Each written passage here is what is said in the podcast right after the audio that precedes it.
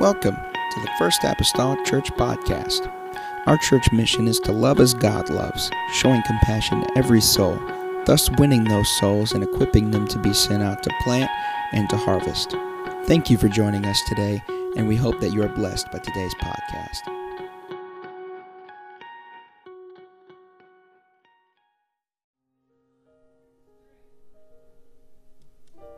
Amen. Uh huh. First Samuel chapter number one. Now I really disappoint you. I've not been to Bible college. First Samuel chapter number one. And uh, I want to start reading with verse number 21. In a little lengthy reading. I'm Not going to get by with the one verse tonight. And the man Elkanah and all his house went up to offer unto the Lord the yearly sacrifice and his vow.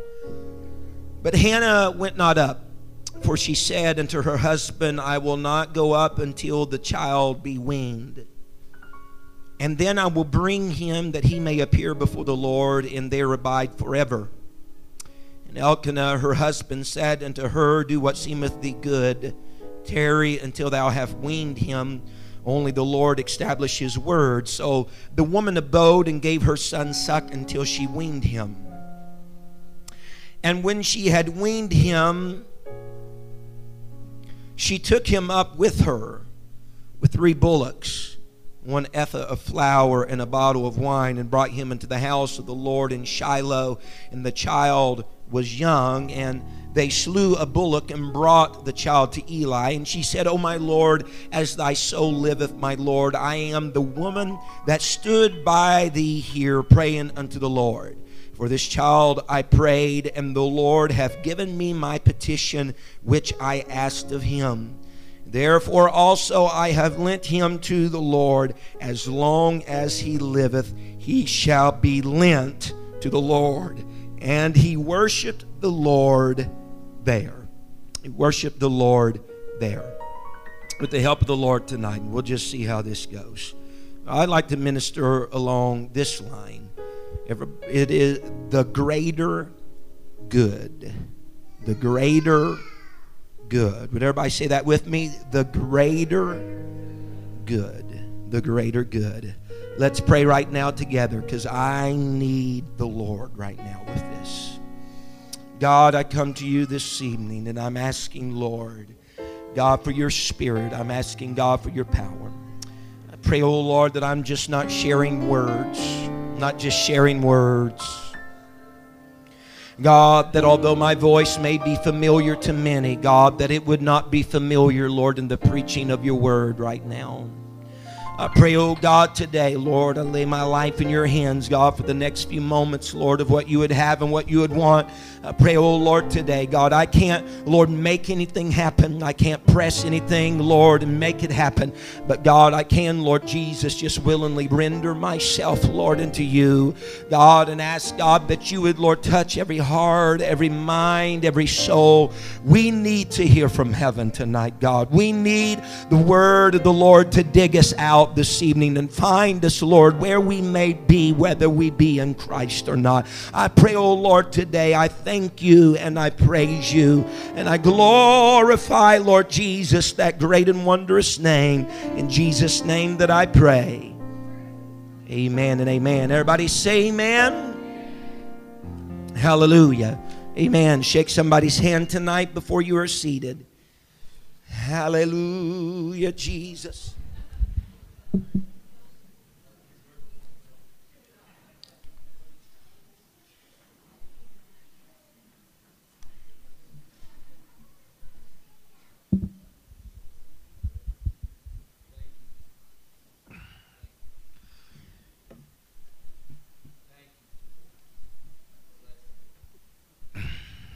There is something in life, and it has been known for ages, for ages and ages. It is uh, something that is called, teachers and things have uh, used it, people have used it to gauge people's academics, they have used it to gauge people's intelligence, and uh, for many different uses and purposes it has been used. And I don't have a picture for you tonight, but whenever I mention it, you'll probably know quite well uh, what it is. There's something spoken of as being the bell curve. The bell curve. It is something that if you ever said, well, the teacher graded on a curve, they're talking about the bell curve. And what it basically does is, from a standpoint of a generality of society, it looks at society and it basically uh, will place the majority, if you will, of society right in that place of average. Places them right in, right in that place of just, just average, or if you will, uh, good. It's what you would call the normal or the norm. Everybody's just kind of placed right there. Uh, there is a very few that may fa- fall behind that strategic place and that point of average, and yet there are also perhaps a very few that would excel past uh, that point in average. So it, it kind of shaped how uh, everybody would look at people's intelligence, how they would look at students, how they would look at employees. Anybody that went above and beyond what was norm was just considered just to be just some overachiever. They were just uh, somebody that was tremendous, or anybody that would perform uh, lesser than that amount. Looky there, how'd you do that? Uh, uh, below that amount would, would, would, would just be an underachiever, if you will. But they, they gauged life, they gauged people, they gauged performance by the bell curve. And for decades, teachers, managers, uh, parents even have assumed that the performance of their students and their employees fits knowing what's well as a bell curve. Meaning that overall, if you would take a group and a sector of people, uh, for the most part, people are going to do just something normal. They're going to do something that is average. They might not to attain to any greatness, but they will do something that is uh, quite probable of the rest of individuals. They'll all just kind of fall right there in the middle and just do the expected, if you will. Very few will be very good and very few will be very bad. Most people will just fall right along the lines of the average. But as, as with anything, you know how it goes. Uh, uh, salt will cause you cancer one year, and a few years later they do studies and it won't anymore. You know what I'm talking about. Things are t- constantly dynamic and they're changing. And according to new research, whenever they have done research concerning this idea and concept of the bell curve, new research suggests that uh, rather than the bell curve really describing how humans perform, that actually it may have been constraining how people perform because they say rather than it describing how they're doing, it may have actually caused them to behave in such a manner and a way. Because someone brought this idea that for the most part, there's going to be a people that will perform and act average. A people will conduct themselves or their intelligence will fall for the majority of people just among the norm. And as a result of that, nobody even tried to go any other distance because this is what they say we are. This is how they say we will act. This is how we will perform. Eh, just good, just normal, just average, just mediocre. That's where we all fall. It has not been very long ago uh, that I in the process of reading uh, a book called The Hurt Healer by Tony Nolan, that there was a statement that he made that I believe bears repeating and concentrating on perhaps just a little bit this evening. And he said that the good thing to do can often be the enemy of the best thing to do.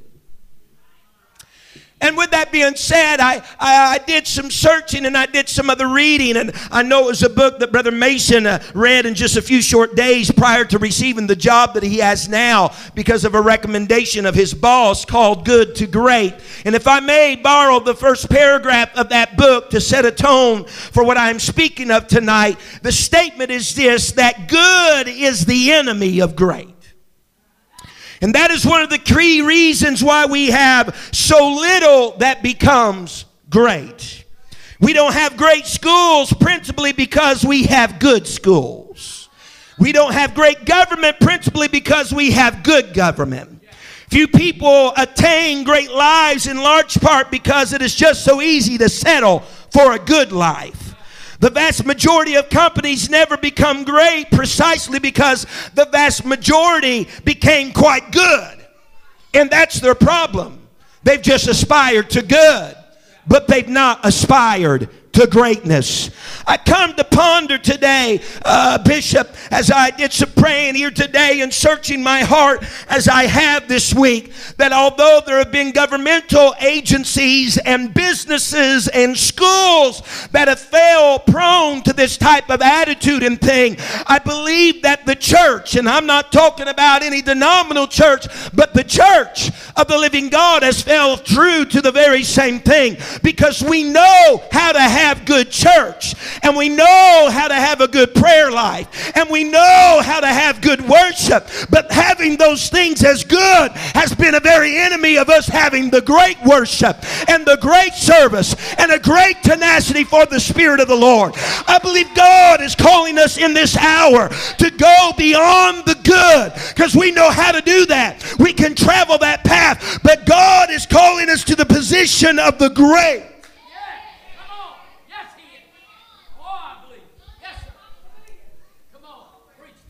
That was a good service. That was a good song. That was good worship. Oh God, you're going to help me tonight, I hope. Whenever we read of the scripture, and I'll get my sermon, and I will not, I'll try the best of my ability not to hold you long. We'll let the Holy Ghost just deem all that. Amen. But whenever we look at the scripture concerning the story here of Hannah, Hannah was without child. She was barren. Her husband was Elkanah. He had two wives. The other wife was bearing him children, but Hannah was not bearing any children. The Bible tells us that Elkanah would go up, they all would as a family yearly unto the house of God. They went up with a couple of purposes. They went up to worship and they went up to sacrifice. We also see as they would be at the house of God that they would render prayers unto the Lord.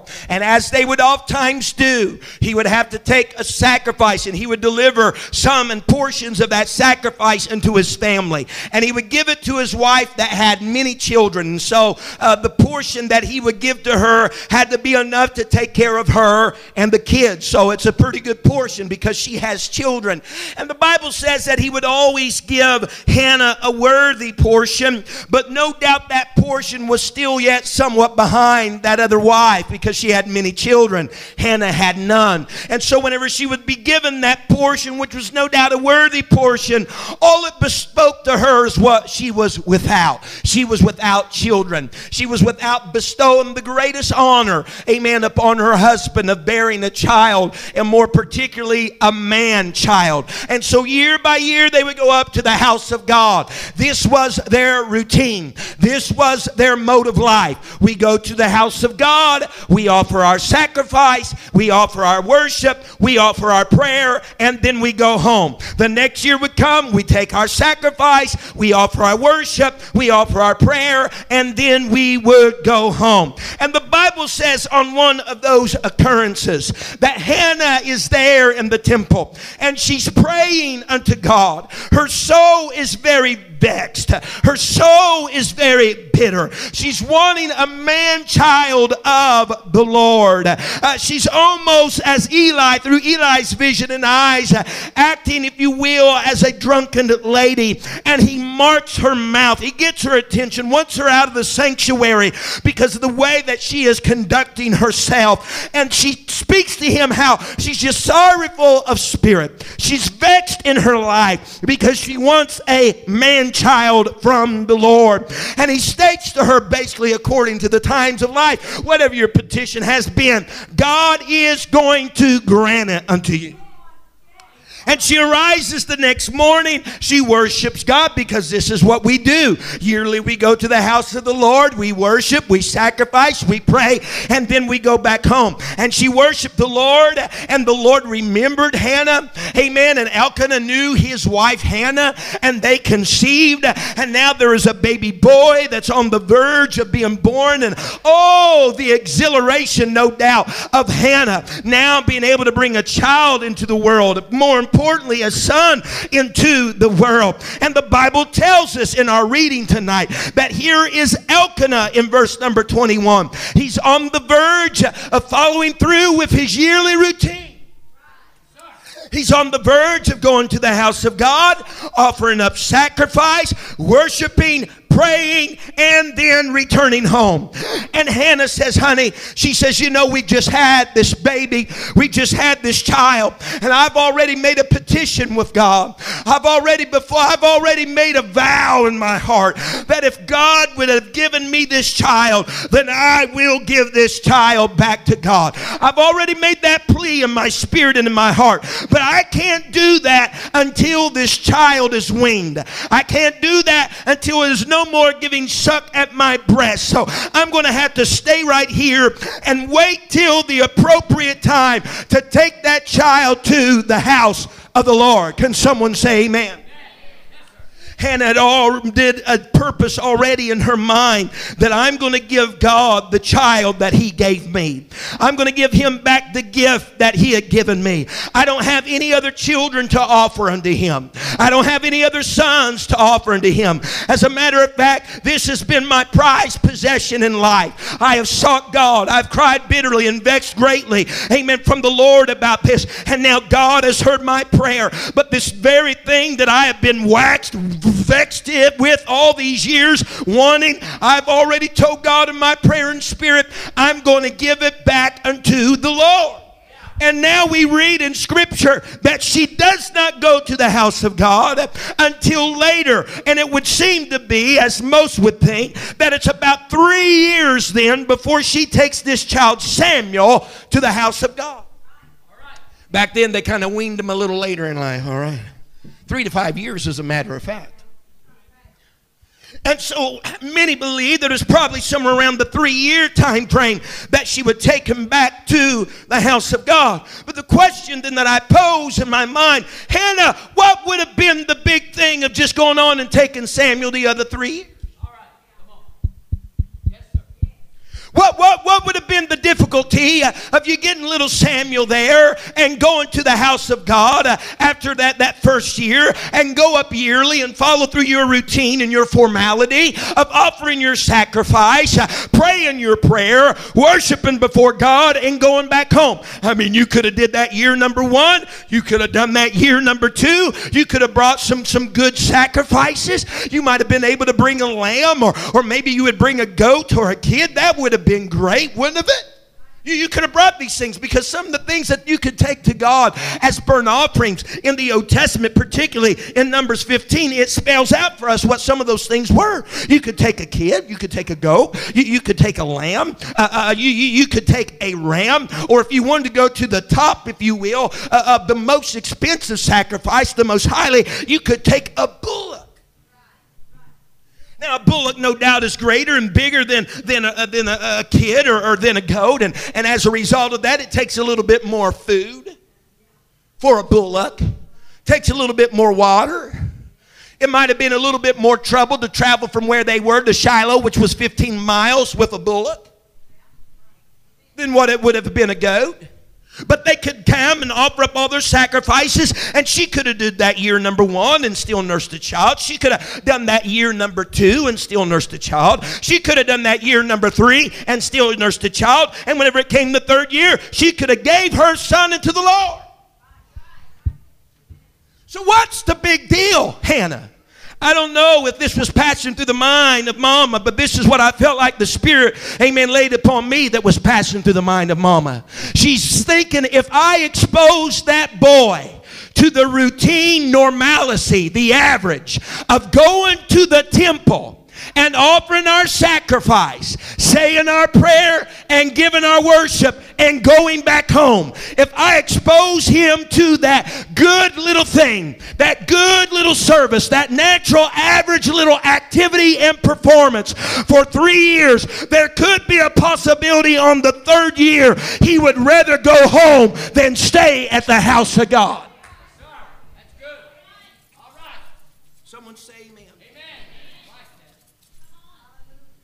Because he's going to see this is what we do. We go to the temple. It, mm, we go to the temple. We offer our sacrifice. I don't know what sacrifices they offered prior to the year that he was weaned, Samuel wasn't taken to the house of God. I don't know the sacrifices that was offered. It may have been a lamb, it may have been a goat, it may have been a ram. I'm not privy to that. But here they are. They offer a certain standard of a sacrifice and they offer up certain worship and prayer for certain days and then we go home. We come to church. We offer our sacrifice. We give our prayer. We give our worship, and then we go home. Some's already thinking about home right now. Hannah saying, I can't chance him being caught up in what the majority of society does of going to the temple. See everybody offer their sacrifice say their little prayers because this is what we do around this time of year and give their little worship and go home because there's a chance whenever he get three years old that he'll think that's all it consists of that's what it's all about that he would be sufficed to give god what is good rather than give god his best could I even say, quite on the contrary, not even for Samuel, but for Hannah herself? Elkanah I can't go for three years with this child by my side that I've already purposed to give God and go up there for three years and take him to God's house and us offer our sacrifice, say our prayer, and do our worship, and me come back home with him. Because if I do that for three years, I might get in a mode, in a state of mind that I can just go on giving God what is good whenever I've already said, God, I'll give you what's my best.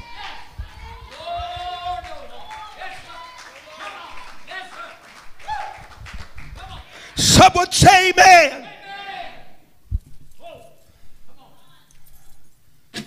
She had the life of a child that is in mind. If you'll notice the scripture of 1 Samuel 1 and verse number 24, the Bible says, whenever they had weaned him, she took him up with her, amen, with three, everybody say three, three bullocks and one ephah of flour and a bottle of wine. And she brought him to the house of the Lord in Shiloh. And the child was young. I want you to understand whenever she took him to be weaned, whenever she took that boy Samuel, amen, when he was going to experience the first temple activity he had ever experienced in his life, when she took him, they didn't take a lamb, they didn't take a kid, they didn't take a ram, they didn't take a lesser expensive, if you will, sacrifice sacrifice. They took the best that they could bring that the law required. Let's we, we read scripture and he says, hey, you're not to bring it if it if it's if it's crippled, you're not to bring it if it's a flaw upon its flesh. And that's all proper. But everybody wants to bring a lamb because that's acceptable. Everybody bring a kid because that's what's good. That's what's normal. I see the span from a kid to a bullock, but why bring a bullock when you can bring a kid?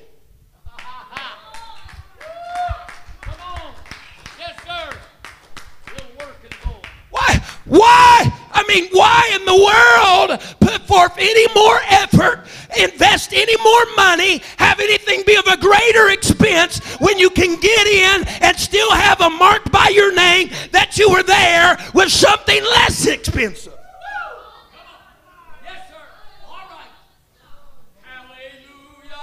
But on this day, it was going to be that boy's first encounter in the temple. I believe there was a mom that wanted to set a precedent for a boy. We're going to God's house and we're not taking that of the bottom of the totem pole of what God will accept of what's acceptable or what's normal or what's good, but we're going to climb to the apex of this. The best sacrifice we can bring, we're going to take it to God's house because I want my boy to have a mentality when you go to God's house, you don't take anything that's just good, you take your best.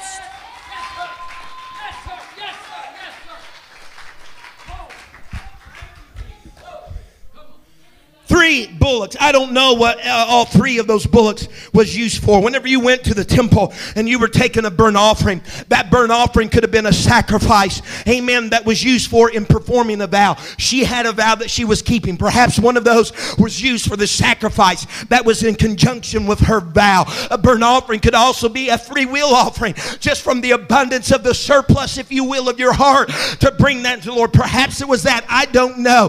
You could bring an offering as a part of a solemn feast, one of these burnt offerings, but you had choice among all those of the herd or of the flock. You could bring a kid, a goat, a ram, or a bullock.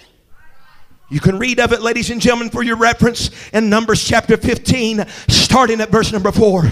The kid was on the lower end of the totem pole, if you will, of what was acceptable, of what was good. But whenever you brought that unto the Lord, it wasn't just that alone. Hear me right now. When you brought that kid or that lamb, it wasn't just that alone. The Bible said you had to bring one tenth a deal of flour that was mingled, listen to the quantities, if you will, mingled with a quarter of a hin of oil and a quarter of a hin of wine. But if you stepped it up to a ram,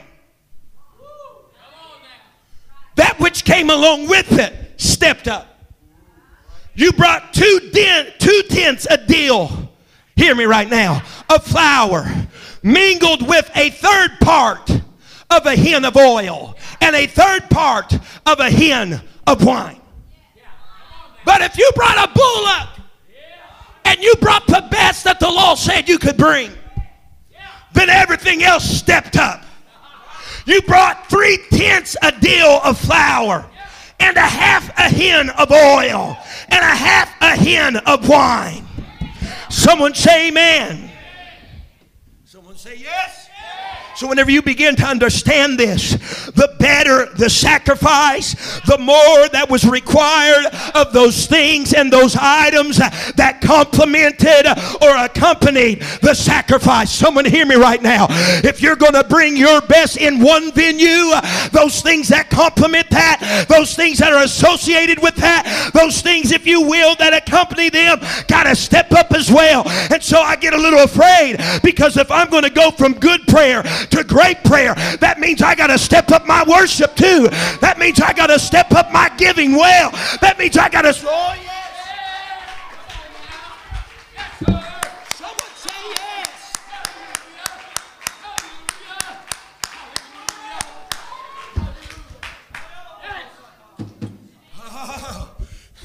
I'm all for, ladies and gentlemen, getting beyond the idea of just good church, beyond the idea of a good sermon, beyond the idea of a good prayer meeting, beyond all that. You want to talk about remembering? I remember whenever it was the young people that called a 24 hour prayer meeting. I remember those times. I remember those moments.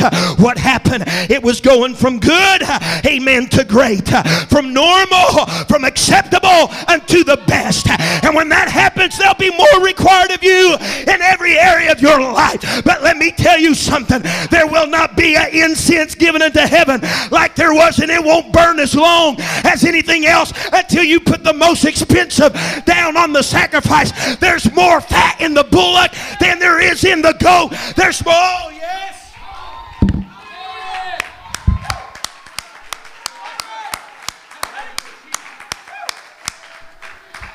And I feel tonight, and ma'am, you might think I'm just mean when it's all said and done. People have thought a whole lot worse things of me. But some of you might be thinking right now in my mind, in your mind, Brother McGee, I'm doing the best I can do right now. So I feel that's what I'm up against right now. I'm doing the best I can do right now. Have you ever left a scenario and you said to yourself, well, that's good enough? I've done it. As I said this morning, life's not like it used to be. I used to be able to wash the vehicles every weekend. And I still wash them here and there. And there's a space, big and, between here and there. and Sister Craig, most of the time I'm pretty meticulous. I might be washing over the Fred. In my life now, it's a little bit more estranged than what it once was. And I'd be washing And there might be three or four tire, tar, tar, T A R, tar spots right there. I know it's going to take a little bit more work, a little bit more diligence. And you know what I pawn off Brother Mason in saying? Well, it's good enough. Because to the average Joe that sees it from the street, man, that's going to look pretty good. For the normal individual, measured among everybody else's cars, it's going to look pretty good. That's, that's good enough. But you know what holds me hostage? Although that's the way I walked away from that, I know. I know wherever I park that car, wherever I drive that car, if I drive it among the one that's splattered all with mud, it doesn't matter. I know that over there by that passenger fender are four tar marks that I wasn't diligent to get off. And as though nobody else knows it, I know it and it bugs the fire out of me. And I'll tell my wife, I can't believe I didn't do it because good enough just wasn't good enough. Amen. I believe God's calling us as a church to a greater good. You might be sitting there in your pew telling me, Preacher, I'm doing my best. Or are you just doing, saying it's good enough? Are you walking away from church saying, I could have done a little bit more? I should have done this. I should have done that. And only you and God will be held to a record of what you did not do that you know you could have done. Oh.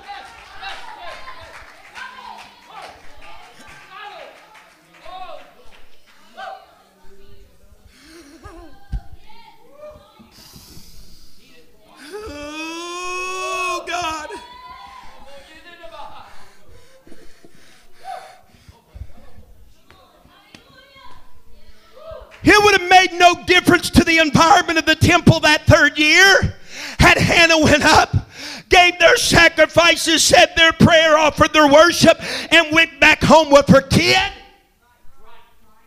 Because that's what everybody else would have done. But She had already purposed in her heart God, I'm not just giving you what's good, I'm giving you my best. And she was impressing the mind of a kid. She's impressing the mind of a child. Honey, when we go to the house of God, we don't go and see what we can get by with concerning our sacrifice. When we go to the house of God, we put a lot of time in this animal. There's a lot of feed that's in this. There's a lot of money invested here, and it's a whole lot more worth than the lamb and the and, and the ram and, and all these other things. He said, but whenever we come to God's house, I want you to know, Samuel, that we give God our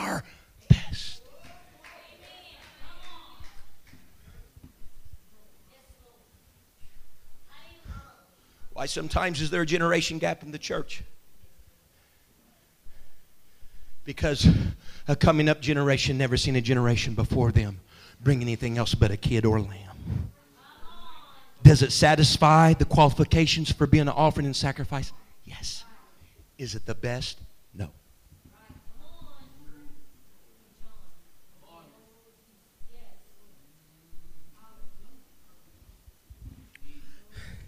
Hannah goes the distance. Not only am I coming with the three bullocks, and along with them, increased accessory items that accompany them. But God, when I leave here today, I'm not going home with that little boy that you gave to me. I'm going to give you my best.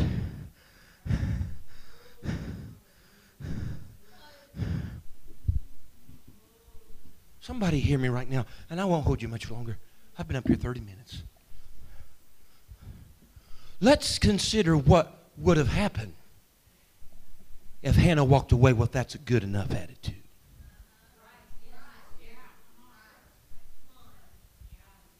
Samuel's the first prophetic voice for the nation of Israel during dark, dismal, and a nation that's fallen away from God times. What if Hannah said, There's my bullocks? That's good enough. A time when Eli's vision went dim and his two sons, Hophni and Phinehas, are doing ludicrous things around the temple, and he can't even seem to hear the voice of God clearly anymore. He mistakes a woman's prayer for being drunk. What would have happened if we just went with good old Hannah? It's good enough.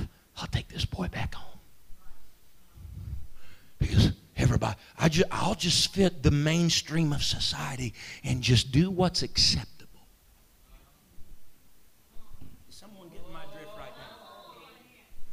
That prophet Samuel, that when there would be the first king over Israel by the name of Saul, you know who was the constant voice in the life of Saul? Although his rule and reign was a little bit topsy turvy, although he started well and ended bad, do you know what the constant voice of instruction and guidance was for Saul? It wasn't even the voice of God. He didn't really go and seek the Ark of the Covenant, but every once in a while he'd have a talk with Samuel. Samuel would say, We need to go this way. This is what you need to do. This is what you ought to do. But what would have happened? What would have been the case if someone said, No, what I brought today is good enough?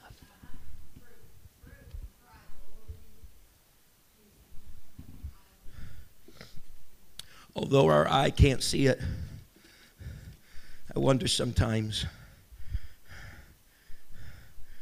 what went undone in some services.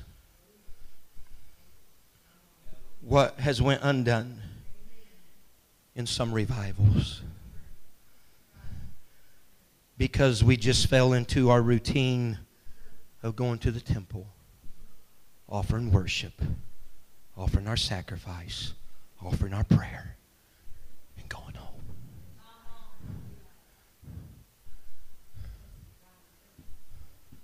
You can stand with me this evening.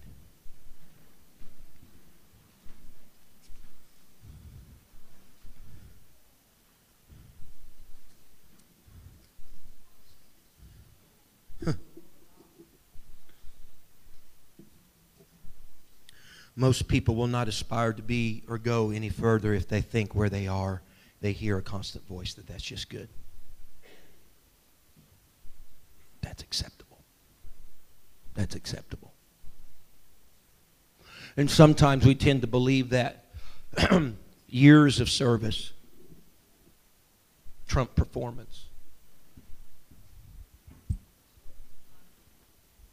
Let me tell you, in the real world society, you know, years ago, seniority used to be a big thing.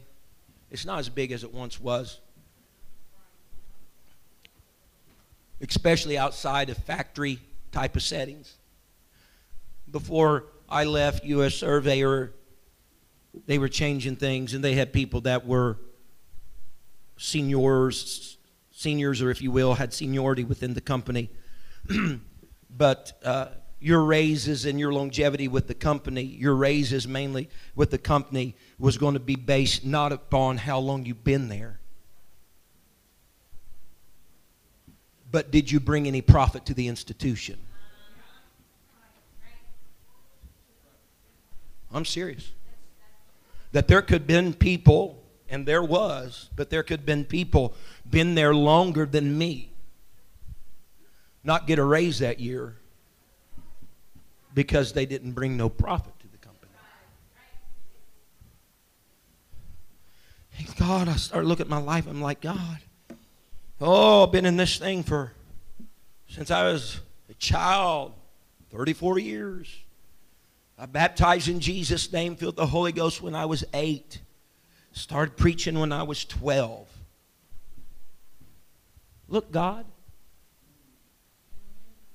isn't that acceptable? Isn't that good? Isn't that average? Isn't that the bell curve where we should all fall? Because really, anybody that goes beyond that's an overachiever.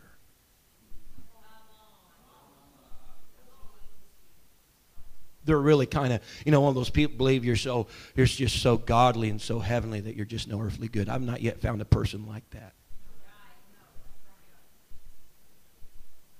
In truth.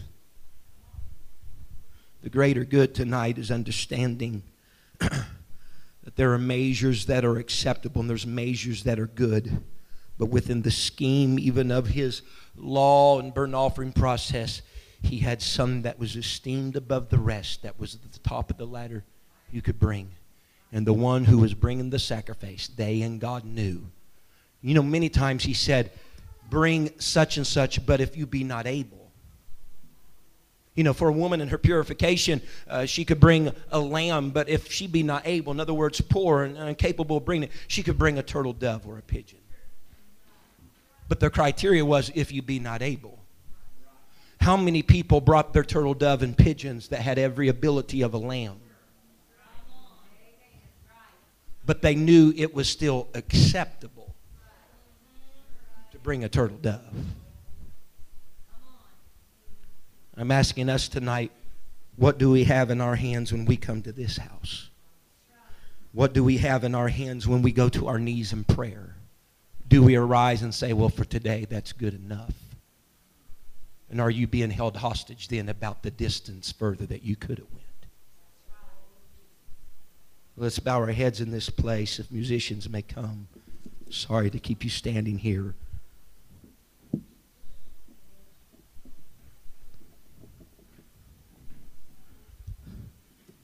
I said wholeheartedly tonight that I agree with Bishop and I agree with his wife. I agree with these people. I agree with the concepts of reading the archives of how this church came from where it was, and I'm not just talking about this local assembly, the church, about from where it was to where it is. Imagine those prior to the day of Pentecost, that seven to ten day prayer meeting. Imagine if they entered into that scenario with the same mindset that they entered into the prayer meeting before Jesus was taken from the Garden of Gethsemane. And Peter and John and some of the disciples say, hey, boys, no need to tarry. We can just do a little prayer here, and that'll just be good enough. No, but it was seven to ten day prayer meeting. A little bit more sacrifice, a little bit more investment. And suddenly there's a sound that comes from heaven with a rushing mighty wind. Fills all the house where they're sitting. And there appears unto them cloven tongues like as fire, and it sat upon each of them. They began to speak in tongues as the Spirit of God gave the utterance. And it's noised abroad. And the death, burial, and resurrection of Christ is preaching people. The word is preaching people's pricked in their heart. What must we do? And it's shared and they follow through.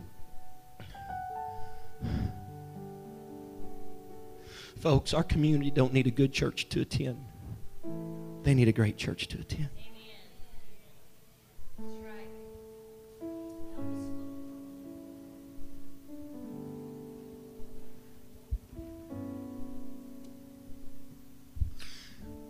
We don't just need a good service. Good musicians, good singing, good songs, because I believe we have that. But it's that very thing and those very things that can keep us from climbing the rest of the way up this mountain peak. Just stay in that middle zone of the bell curve.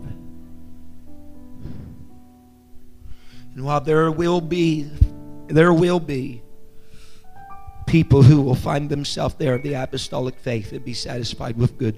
There's something in my heart tonight that is longing for the best that I can render to God. Because I don't, God, I've seen some great things in my life. I've seen, in my estimation, Brother Mason, I've seen some of the best in my life concerning church and services. But I don't want my little Mariah and my little Trevor to grow up and see a kid and a lamb and grow up with this false impression that that's the apex of all it is and never experience a bullock sacrifice. I've been in camp meetings and have preached camp meetings that were good, that had the potential of being great. If someone would have just went on and grabbed the bullock that was right by the lamb. Bring just a little extra flour, just a little extra oil, just a little extra wine. God is sweeping in this place right now. God is sweeping in this place right now. I, I ask you this evening, First Apostolic Church, that if you can see it within your life or within yourself, to go beyond your normal right now in this altar of prayer. I'm asking you, can you go beyond your normal right now in this altar of prayer as they get ready to sing and they get ready to play?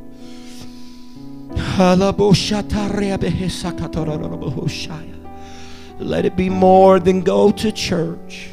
Offer your acceptable sacrifice. Give your normal praise. Let fall out your lips that, that repetitive prayer before church and go home. Will somebody grab that bullock tonight? Will you drag that animal to the altar? Will you cut its throat open and will you let the letting of blood go? It's going to take a while because a bullock has more blood than a lamb. A bullock has about four gallons of blood. They say it takes about eight minutes for that blood to get totally out of the system. That with every heartbeat, that heart's pushing the blood out of that incision that's been made past its jugular. It's going to take some time. going to take some time. But whenever it has come to a close, you're going to understand that I brought my best. Yeah, it was a little bit more struggle traveling those 15 miles with this, you know, pulling and guiding. But, but whenever I leave the temple and go home, I'm going to know that I brought my best. I brought my best. I brought my best. Hallelujah. Hallelujah. Let's just fill this place with some great prayer right now.